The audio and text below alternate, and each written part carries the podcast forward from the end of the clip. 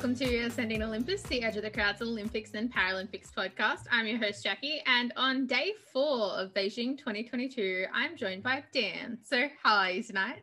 I'm well, Jackie. It's good to be back in the chair after giving it out to a few other people over the last few days.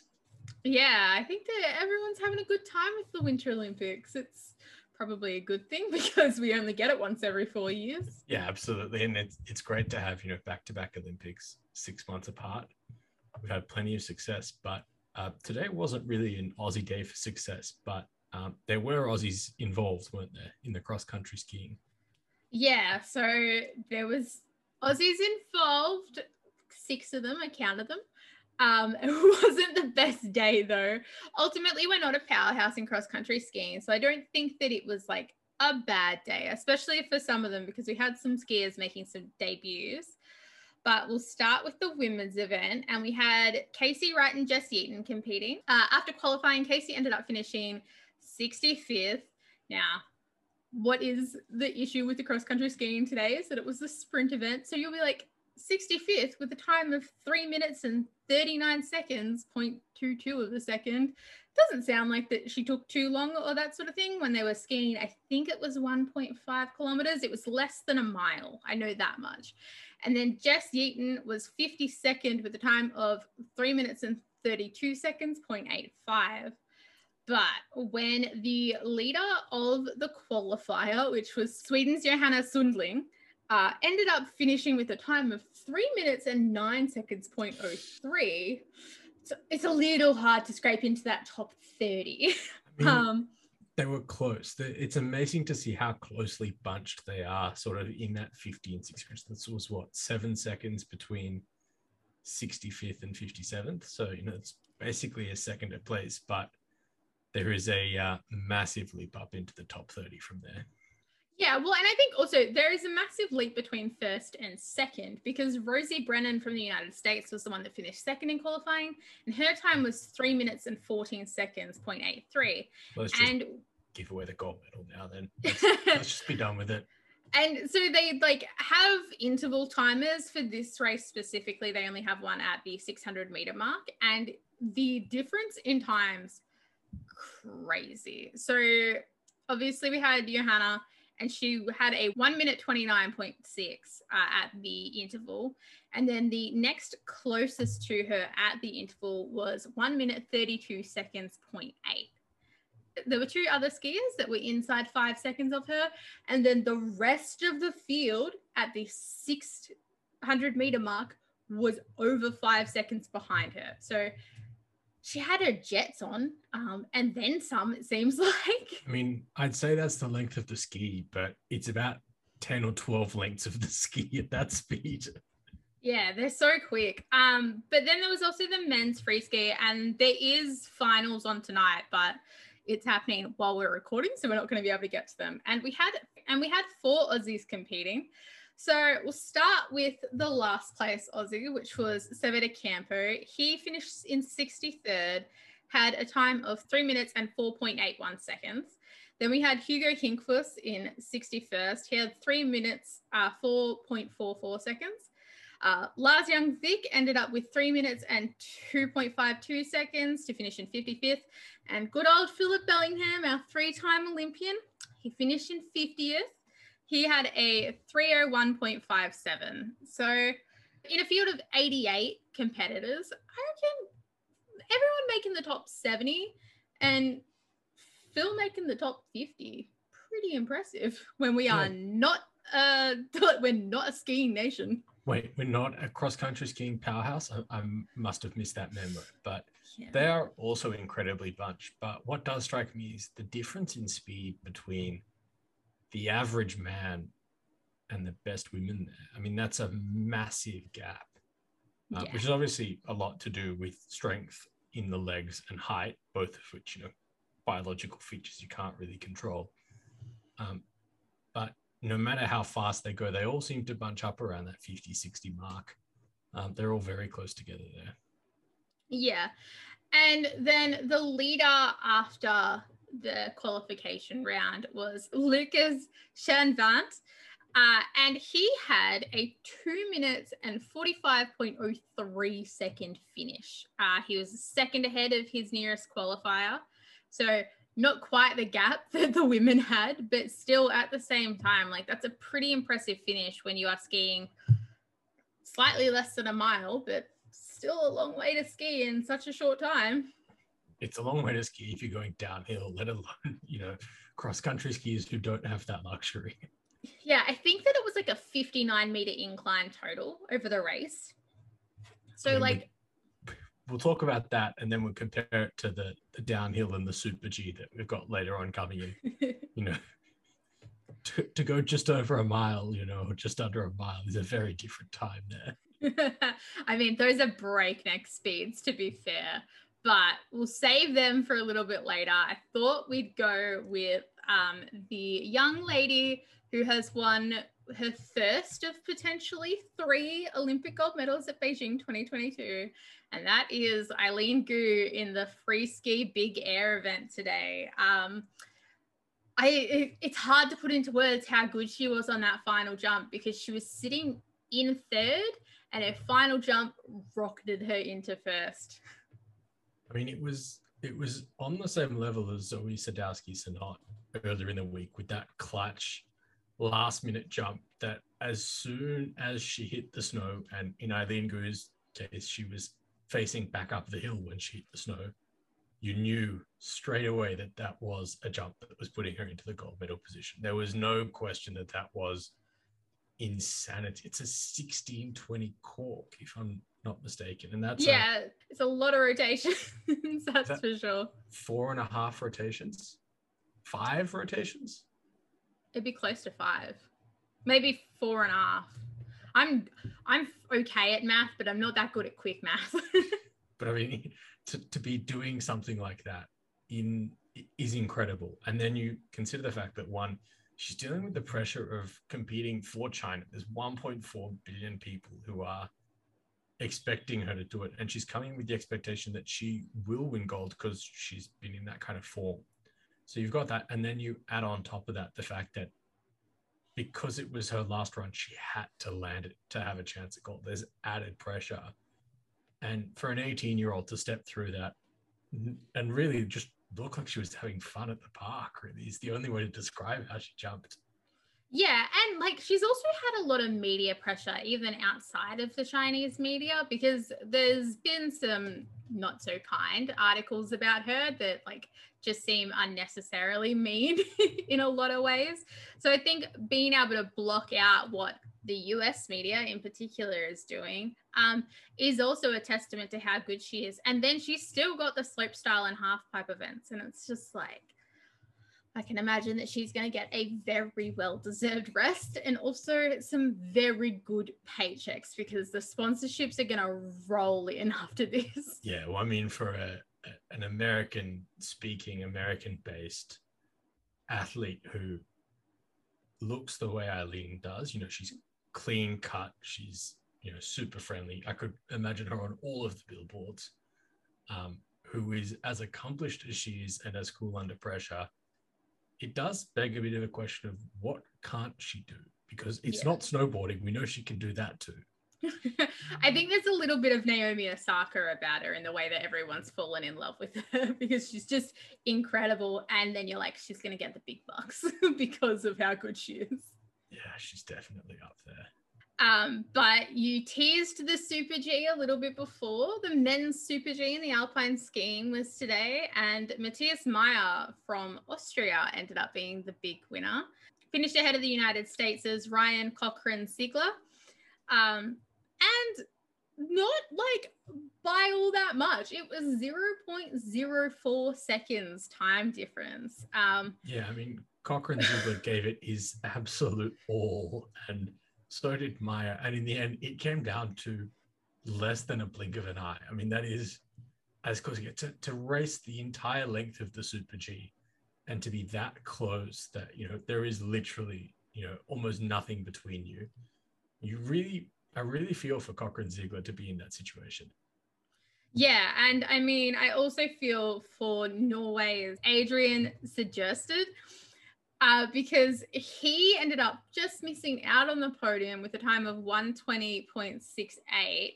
Uh, his compatriot Alexander Kilde was the one that ended up getting the bronze medal, and it was 120.36. So 0.32 seconds instead this time. But like it's still when it's less than a second, you're like I mean, it's it's less than a second, but it's also, I mean, by comparison, it's miles. I mean, yeah. at these speeds, that's a, a fairly big gap, actually. You know, th- 0.32 of a second is a, a good chunk of distance. And when you've also got the comparison of 0.04 between first and second, it's really hard to say that this was close because it's at eight times the gap of well, one and two. Well, and so if you look at like the difference between the finishes, because there is a lot of DNFs in the Super G event. Uh, first is one minute 19, and then 34th, that's the last place finisher, was one, one minute and 29 seconds. There's only 10 seconds between all of those people. Yeah, like, I mean that's that's pretty close, pretty close cut. And obviously, you know, the Super G is one of those really tough events. You, you miss one gate or one little bobble, and you can end up with a DNF. Um, so it is one of those events that we do see kind of a higher rate of missing out. But you know, credit to to Mayer and to Cochran-Siegle who who were right there at the end. And you know, it's hard to feel sorry for someone with an Olympic silver medal because um, that's still more Olympic medals than I'm looking at. But uh, it's also you know pretty hard done by to be that close to gold. Yeah, and I thought we'd stay on the alpine style events, but it's actually a snowboarding event. Uh, the parallel giant slalom, both for the men and the women's for today. And someone that we've talked about before on this show, Ester Ledecká, claimed Olympic gold this year. Um, pretty impressive result. So she ended up winning, and whilst you can be like, oh, Daniela Ulbing didn't actually finish because she missed a gate she was still flying down that hill. like I don't think that Ledecká was actually getting beaten today, regardless. Yeah, I mean Ledecká, you know, I know technically she was boarding and falling, but um, yeah, flying is probably the right word. Um, I wouldn't have been surprised if there was a little trail of melted snow behind her from where she went, given how fast she was moving. And Slovenia's Gloria Kotnik ended up winning the bronze medal. And in the battle for bronze, which is the small final, there was another DNF, and that was the Netherlands' Michelle Dekker. She also had a really great race, but then just barreled through a gate. and it's that's at that point, it's all over. Like you've got no chance. But then you've got the men's event where Benjamin Karl ended up winning. And this time at least, this is the only one of the uh, the snowboard parallel giant slaloms that didn't have a DNF in it. Uh, he finished 0.82 seconds ahead of Tim Mastnak, and it was more because of an error um, and quite a big error that like it resulted in there being that time gap. But the fact that um Mastnak actually finished, which you can't say about anyone else that was in a final that didn't take home a medal. Um, pretty solid effort. You know, it's it's one thing to to make an error in a clutch final. It's another to to make an error that takes you out of a chance of winning a gold medal, let alone actually winning the gold. Um, has got to be really tough, but I think he'll bounce back. And you know, it was a hell of a competition, and and to be the only minor medalist in a final who who did make it down the course is still impressive. And to to keep himself together after that era was was a big deal. Yeah, and I think also like it's about what era came first uh, and what era came second because Benjamin Karl did also make an error um, a little bit earlier, and I think that there was a little bit of, and it comes down to Karl's experience of Mastnak maybe thinking he had it in the bag a little bit and then just over pulling one of the turns. Um, whereas Karl ended up having a fantastic finish and just carrying over that line looking a lot cleaner than he had at the midpoint of the race. At the end of the day, the points are uh, and the medals are given for the end of the race, not not the middle or the midpoint. So you know, he did make it down at the end, so we give him all the credit for that. Yeah, and I thought we might talk about the hockey because the Group A and Group B have decided who their winners are going to be in the women's. Um, talk, okay, we'll talk women's first. yeah, I was going to say the men's hasn't started yet, so it's okay. Uh, so I thought we'd go with the United States versus Canada because that is it's the preview to the gold medal match. Let's be real. Well, it, it'll be the preview to the gold medal match if they make it through the rest of the competition unscathed. Because if they meet again in the meantime, they might not, given the fact that there were 12 minutes of penalties handed out in this match. Wow, no, there were 12 minutes of penalties handed out to Canada in this match. Oh, did I misread that? It's 12 yeah. minutes penalties. Oh my goodness. So Canada got 12 minutes worth of penalties. The United States had two minutes worth of penalties that they were handed out. But because Canada scored very quickly in those penalty times, um, the United States actually only had to deal with 36 seconds of power play to the Canada's 11 minutes and 47 seconds of power play. 11 minutes they given up. 47 seconds. So, like, oh it, it's really a credit to Canada that they spent a sixth of the match playing at least one player down, and they still won 2 4. 11 minutes penalties. oh, God. It's, yeah. at that point, it's I mean, you can tell us we can't keep it together, but it's almost a joke when you're spending that much of the match, one or more players down. And I'm, I have to say, I am amazed that the US managed to avoid picking up more penalty minutes because you'd think that that's something that would normally be relatively even. Yeah, or at least it would translate a little bit more just of like players getting frustrated kind of thing of like having to put up with the Canadians just being really aggressive. But I think that the testament really goes to Canada's goalkeeper in this match. Emerance Maschmeyer and Ann-Renée Desbiens, between them saved 51 shots on goal. That's what. So there were one a minute almost. A little bit more, even I think. Um, so the United States have 53 shots on goal total, uh, scored two goals, obviously. And you compare that to Canada, who had 27 shots on goal there were 23 saves by the United States goalkeepers, but they scored four goals. and then they were also a player down for like almost an entire period of the match. Yeah, I mean, that's just no part of this game makes any sense. No part of this match, you know, is anything you can really take away other than that this is unusual circumstances and goalkeepers are in great form and everyone else is fairly well rested um, heading into the rest of the matches because I think that my takeaway, at least, is Canada good, USA pretty good, but not as good as Canada. I can't believe you let me get away with well rested with a straight face there. I mean, I, I was just like, I need to, I need to move past it. well, it, I, hopefully you're not moving past hockey because no. we did have another thriller um, going on, and, and this one was a little bit different. Um, as I understand it, there were less than 12 minutes of penalties in this one but it was a heart stopper between Japan and the Czech Republic to decide Group B. So there weren't less than 12 minutes of the penalty. it was a it was a little bit more even. So um, the Czech Republic copped 10 minutes worth of penalties. Meanwhile, Japan copped six minutes worth of penalties. So no, um, I'm I'm giving up on. It. I can't. Actually, I can't. Actually, a slightly more penalized game somehow. You can finish the hockey segment by yourself, and I'll come back for curling and figure skating. Japan ended up winning three two, but the scoreline's a little bit deceptive because it was actually two all at the end of regular play. They went into overtime and it was nil all, so it went to a penalty shootout. And hockey penalty shootouts, if you watched the Summer Olympics, are a lot like the field hockey penalty shootouts um, in that they get to attack the goalkeeper rather than, you know, soccer style where they stand on a spot. And there was of the five shots, only one goal scored, and that was by Japan.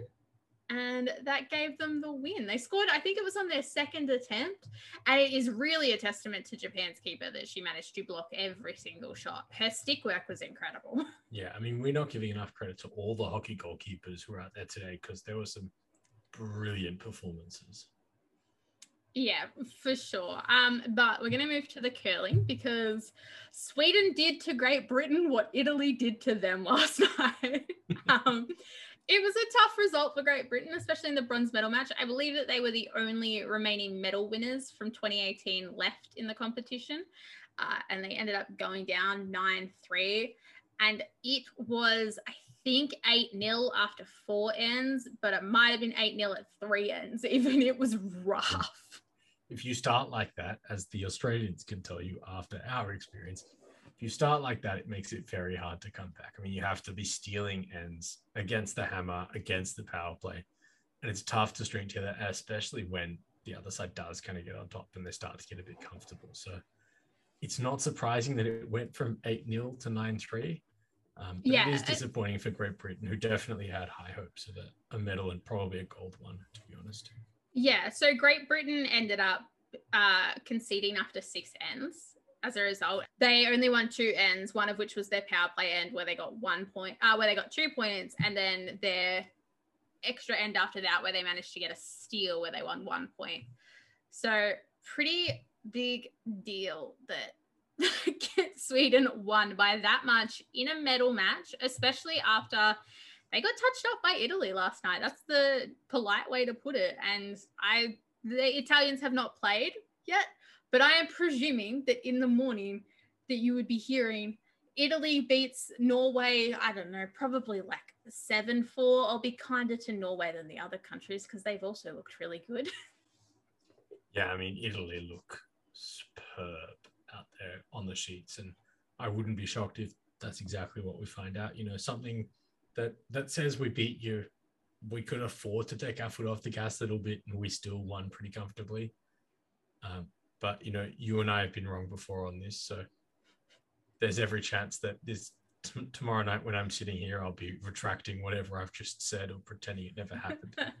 Editing Jackie here. So really, really close with my 7-4 prediction. Turned out it was 8-5. Italy won. I don't think anyone's surprised by that. They ended up going 11 and 0 for the whole tournament. on this podcast, we famously pretend when we're wrong it didn't happen, and then well, we skite about being correct. And I believe on Thursday you could be skiting. Well, let's get on to that because it is time for me to be right. Um, it is that time of the evening, and um, last week I made a very, very brave prediction. Um, I went out on all of the limbs and said that Yuma Kagiyama was a serious threat to win the gold medal of the figure skating in the men's singles, which of course is you know a massive leap of courage to say that. And uh, I think it's fair to say that I'm not looking that bad so far, Jackie. Am I? No, I'll, I'll admit, and even last night we were like, we weren't being fair to Yuma and we were saying that it was going to be Chen, uh, Hanyu, and Uno as the podium in some sort of order. We were like, Yuma's going to at least be in that top four. It's just that we're going to give them like experienced skaters the uh, fair run of it.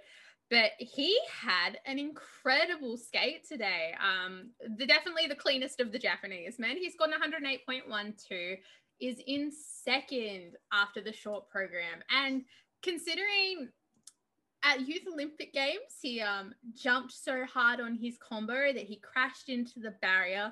And his words were something to the effect of, I just got too excited and went too fast. And then suddenly I hit the barrier kind of thing.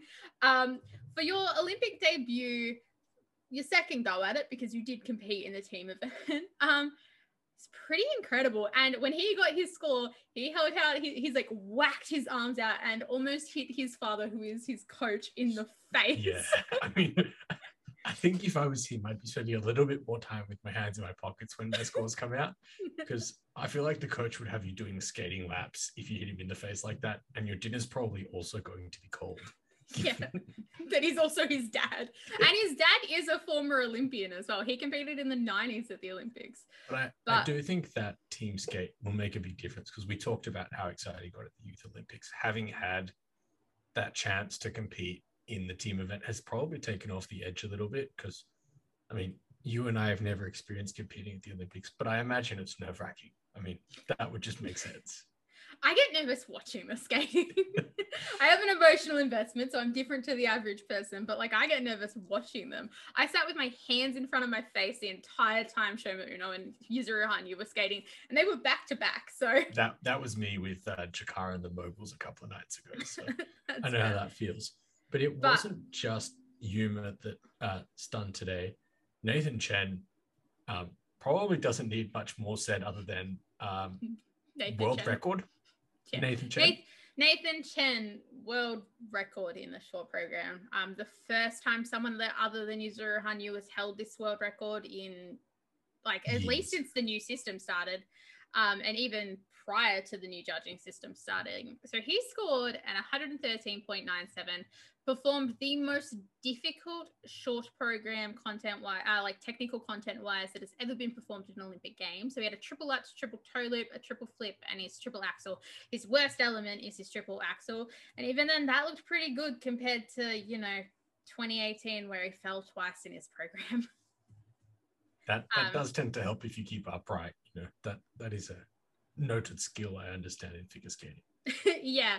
So he also did win the personal component scores. That I think a lot of people will be less inclined to agree with because Jason Brown's Sinnerman program was phenomenal. And whilst you can say, oh, Yuzuru Hanyu's component scores do take a hit because of that quad sal um, miss because he ended up singling it, I don't think Nathan Chen should have won the uh, score as far as the PCS are concerned. But we might also just talk about Yuzuru Hanyu because other than singling the quad cow, which was because there was like a big divot in the ice, like what it's termed as like a hole. He yeah. just like hit that hole a little bit weird and, and couldn't just, do to the jump. There was no vertical at all when he took off for that quad sow. Yeah. But other than the quad sal, the rest of the program was amazing. I mean, it was definitely a warning shot to everyone. You know, if the only thing stopping you from taking out that program and taking out that, you know, short program is a small hole in the ice, watch out for the final.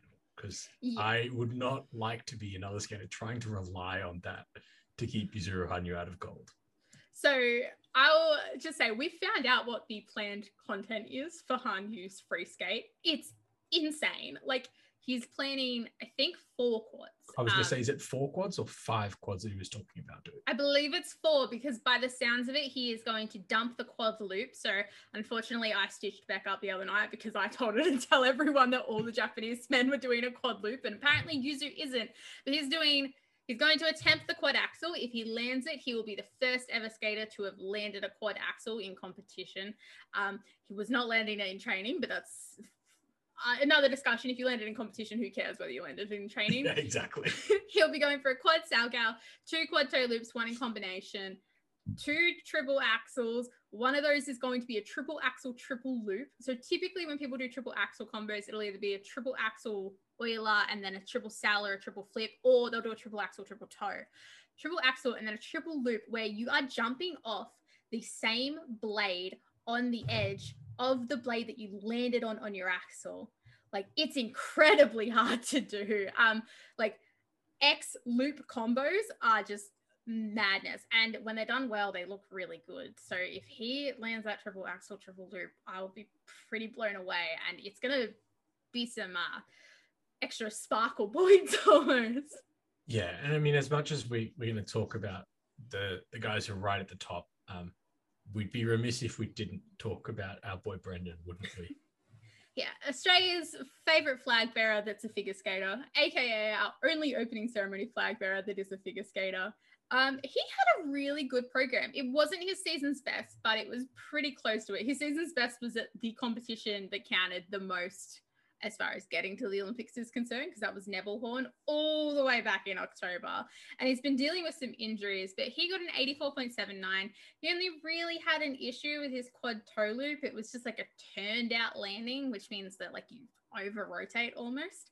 Um, so your landing edge is a little bit funky, but it was great. His program Leave the Light On is really good. Um, and it's one of those things where it's been like, for years, people have been like, oh, if Brendan just gets it together, like he's going to be um, in it, like with some of the best. And like the people that are around him um, are Denis Vasilyevs, who is the European bronze medalist, but also Mark Kondratiuk is only two points ahead of him as well. He's the European champion and also right now an Olympic gold medalist in the team event. So he's got some company around those that'll be in the same group as him on Thursday. Yeah, I mean, Brendan just has this knack of pulling it together when he needs to. And I know it is the cliche, but um, it seems like he's almost gone back to a little bit of what kind of makes him a bit special. You know, leave the light on. You know, it's an Australian tune, um, and he's trying to kind of bring it together and really, really highlight that that makes him special. And it does seem to work for the judges. I mean, he keeps pulling out the scores that put him in the right company, keeps him in contention for the competition. So hopefully, you know, one more little flavor in the free skate, and um, you know, is it is it crazy to think that he's in with a shot? It's crazy to think that he's in a shot with a medal chance. Is it crazy final? to say he's he's in the free skate? So he is in the final Yeah, um, already. He finished inside the top 24. Is it crazy to think that he could make it into the top 10? Yes, but also but, but, but no. also but also men's figure skating will be men's figure skating and people make some really just you'll be like oh my god they skated amazing. They did so well in their short program. And then they get like a 130 in their free skate and you're like what what happened? So so we've had we've had Brendan's program for the free skate confirmed, haven't we? I don't know his technical content for this Olympics, but if it is what it was supposed to be at four continents, he should be doing at least two quads, perhaps three. He'll definitely be doing at least one quad toe and one quad sal. I was going to ask if it's been confirmed. Is that what he says is confirmed, or is he actually confirmed that after what happened at four continents? I mean, I I'll give Brendan so much credit just for like how smart he is as a skater. He did not actually make a mistake as far as like invalidating an element or having a fall. So he played the smart like play at four continents. And if he does that again, um, rest in peace, Belinda Noonan, because it's going to be really hard to call because she had like the commentators actually have the planned technical content, and when they deviate, it is a little bit confusing for those commentators. But I think we'd also be a little bit uh, remiss to not talk about the third place skater, which was Shoma Uno, um, because Yeah. he also had a great program. Although even he was a little bit confused by his score. So he got an 105.90. That's a new season's best, beats his season's best he got in the team event. Um, but the funny thing with that is, is he had a hand down on his combo, which was a quad toe loop, triple toe. That is what he and his coaching team has been working towards this season, is making sure that that combo is a triple at the end and not a double. Um, and so we got like a lot of zeros and minus ones and then two plus ones, which you should not be getting positive GOE scores if you have a hand down on your jump. Like, That I was kind going of to say that. I mean, I'm I'm not any kind of figure skating judge, but it struck me as a little bit odd to be getting positive scores on that one. yeah. So it ended up being like a minus 0.14 when you like combined all of the scores together because it works on percentages. Um, yeah, like I, I'm not going to be like, oh, he deserved to get like an 101 based on like how that one handout. That wouldn't have affected the score that much. But at the same time, it's just like probably shouldn't have been a season's best when the program in the short of in the team event was just like that little bit better considering there wasn't that technical mistake. But he also does have his coach back with him now, so there should be fewer mistakes. say men's figure skating gone on men's figure skating. yeah, it just do be. Um, and I'll add my last gripe with the judges. Um, Junhwan Cha should have gotten an 100. he got a 99.51. This So is like, like, me at so petitioning for a, a distinction when I was close. Like this is what we're going here. You're you're just petitioning at this point because Yeah, no, I know. should be. I, it's one of those things where I'm just like, what more does he need to do for the judges to just get him that 0.49 points? Because Apparently a little bit, about 0.49 points worth of more. I just I think that he'd earned that today. Like it was it was a better program than his four continents program, so he obviously got a better score than that. But It like, was. give him that 100, please. He deserves it. The 100 point barrier is significant in men's figure skating. Not many people do it today. Only three people did it because June is in fourth. um, but it's going to be an interesting uh, free skate, that's for sure. Yuzuru Hanyu will not be in the final group, so he's going to have to wait uh, seven other skaters before finding out whether he has done the three-peat. and because Nathan hate that. yeah. I mean, he's a pretty good sport and he was very relaxed about what happened. He was just like, sometimes this happens. It was unfortunate, unlucky, that sort of thing.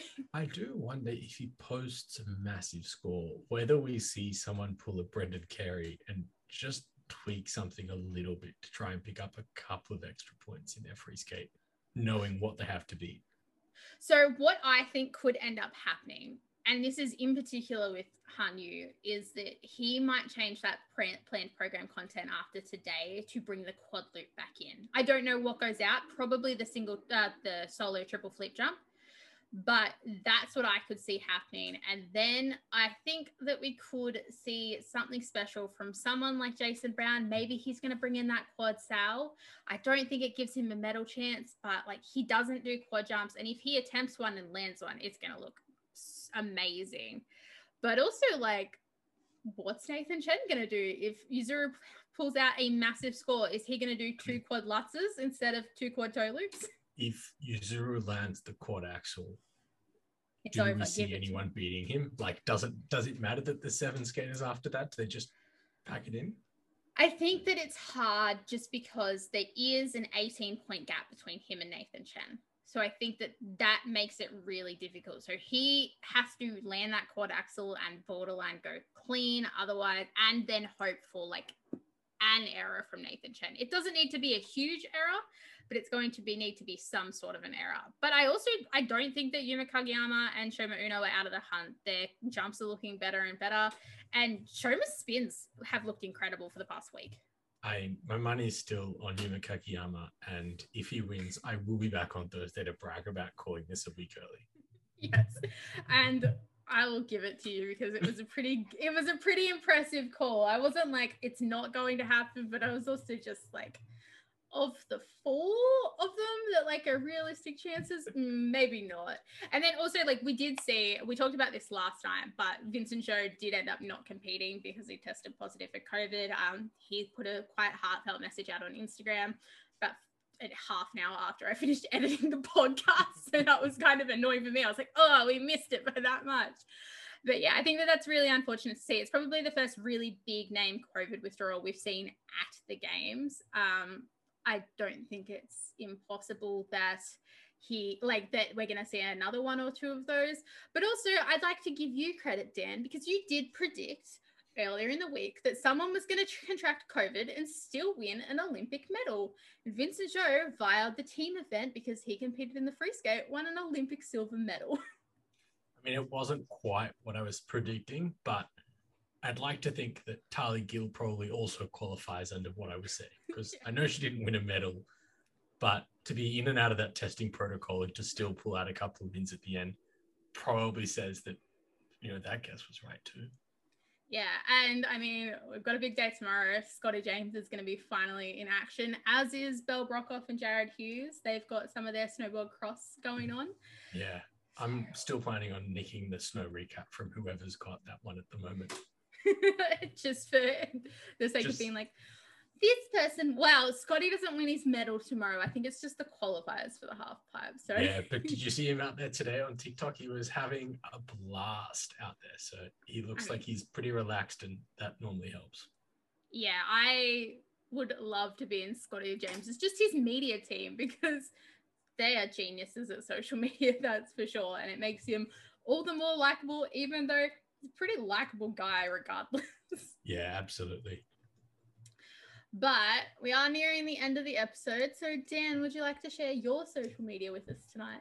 I am uh, at Decoppel on Twitter and Instagram. And of course, you know, most of my articles are out on the edge of the crowd. I mean, you wrote a lot of them today, so you still got a snow report to come. Yeah, don't remind me. and I'm Dodzu161 on Twitter and Instagram. This has been Ascending Olympus. You can find us on Twitter and Instagram at Ascending Ollie Pod. Ascending Olympus is a part of the Edge of the Crowd network. You can find any articles we write, be it about the Winter Olympics or sport or culture, at www.edgeofthecrowd.com. We're currently doing a snow report recap and an on ice recap every single day. So if you don't have time to watch everything, really easy to just read that one sorry, you can find Edge of the Crowd at Twitter, Instagram, and TikTok at Edge of the Crowd. Thanks for listening, and we'll see you next time.